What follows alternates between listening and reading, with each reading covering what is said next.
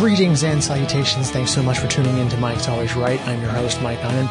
In this episode, we're going to be talking about predicting the future. No, I'm not talking about science fiction mumbo jumbo. I'm talking about actually predicting the future. Can I do it? Can you do it? Can anybody learn how to predict the future? Well, stay tuned and we'll find out.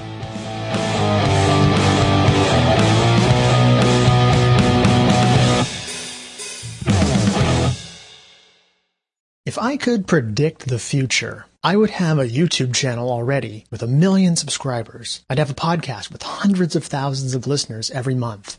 And I had the opportunity to lay the foundation for all these things 10 years ago. If I had a crystal ball, I would have started way back then. Predicting the future is all about making an educated guess and taking action today. If you're a writer or an artist of any kind, I'm willing to bet you've had opportunities to predict the future as well. Maybe your predictions were right. Maybe they were wrong. But the big question is, did you strike when the opportunity availed itself? If you've been watching my videos or listening to my podcast, you know that I recently bought a Canon T6i DSLR camera. That's actually what I'm recording the video on if you're watching the, this on YouTube right now. And this isn't my first time buying a, a camera. Actually, I bought my first camera back in 2008. 10 years ago. It was a Canon HV20 camcorder. And I had big plans for this camcorder. I was going to become a filmmaker. The reason I got the HV20 was because it was very expandable. There were kits that allowed you to change out the lenses, put on a microphone, all these cool things. And a lot of indie filmmakers were using this exact camera if they couldn't afford one of the five, ten thousand dollar camcorders that were, you know, prof- you know, professional level. Anyway, I dinked around with this camcorder for about six months maybe and then I lost interest because I realized I really don't have any talent for for filmmaking unfortunately. What's interesting looking back is that there was this thing called YouTube. And I believe YouTube launched around early 2005. So I would have been three years into YouTube when I got my camera. And as I remember it, YouTube was not anywhere near what it is today. If I wanted to learn a new skill, I had to go to the library or look on Google or something to that effect. Today, you want to learn something, you want information, YouTube is probably one of your top five resources. There's a video for everything. Everyone's on YouTube. I could have started a vlog or a podcast in 2008. No problem. Absolutely could have done it. But I didn't because the way I saw the future did not involve me creating video or audio or other types of content. I certainly didn't see myself writing a book. It's actually interesting. In 2015, so three years ago now, two and a half, I wanted to start a podcast. I got this great idea. I'm going to start a podcast. But I didn't know how, so I did a bunch of research and I was trying to find books and, and resources on how to do it. And no one really quite gave me an approach, how to actually do it. So what I ended up doing, instead of actually starting the podcast, I wrote a book about how to start a podcast. Took all the information that I learned and put it into a book. Was that a bad idea? No. Absolutely not. I, it taught me how to write an ebook. But if instead I had started a podcast back then or started a video series or something of that nature, I'd be two and a half years into my podcast. Just think how much I could have accomplished in that time.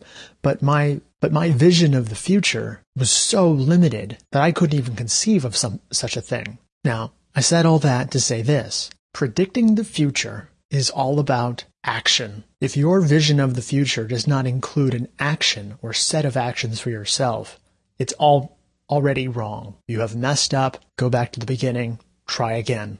And I don't know about you, but for me, writing has become another one of these predict the future type scenarios where if I had just, if I could just start sooner, then I would be that much further along in a year from now, or five years from now, or 10 years. It pains me to think how many years I wasted thinking about what I wanted to do instead of taking action.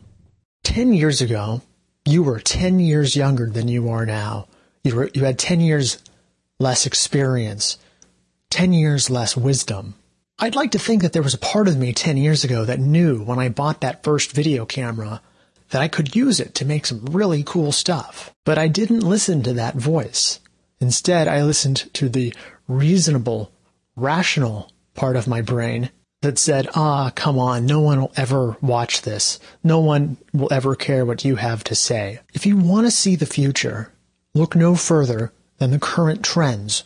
What's going on in the world right now? Ask yourself, what will things be like in 10 years? If you're a self-published author and somebody's telling you that the key to succeeding as an author is to get really good at email marketing, well, think about that for a second. Let's unpack that. Do you think email will be around in 10 years? I don't. I see communication moving more and more to mobile devices, smartphones, tablets, smartwatches, and moving away from PCs and television sets, and even from the radio in your car. Think about Facebook or Instagram or any other of a million platforms that are popular right now. There's a lot of hucksters saying, well, if you, if you follow my system, you can get, generate thousands of dollars in revenue and build a huge following on Facebook, let's say. But cut to last week and Facebook is changing their algorithm. If you had it all figured out last week, this week, you're back to square one. If you're a, a, business or an entrepreneur or anything of that sort, what worked last week does not work anymore. So how do you future proof your work and your legacy? I'll tell you how. Go make things. Write articles, write books, make videos and podcasts, take photographs, draw things. These are the tools that are not going to change in the future. This is the kind of stuff that is not going to change in 10 years because the demand for content is going to keep growing. The only thing that's going to change is the delivery system for that content. Maybe, maybe people will have a microchip embedded in their brain that just beams the content, content directly there. Maybe you'll have some sort of portable device that's woven into your clothing. But that doesn't matter. You could go through endless maybes in your head about where you think the future is going to go. But the main thing is to start. Start making something. Because the sooner you start the race, the sooner you'll finish.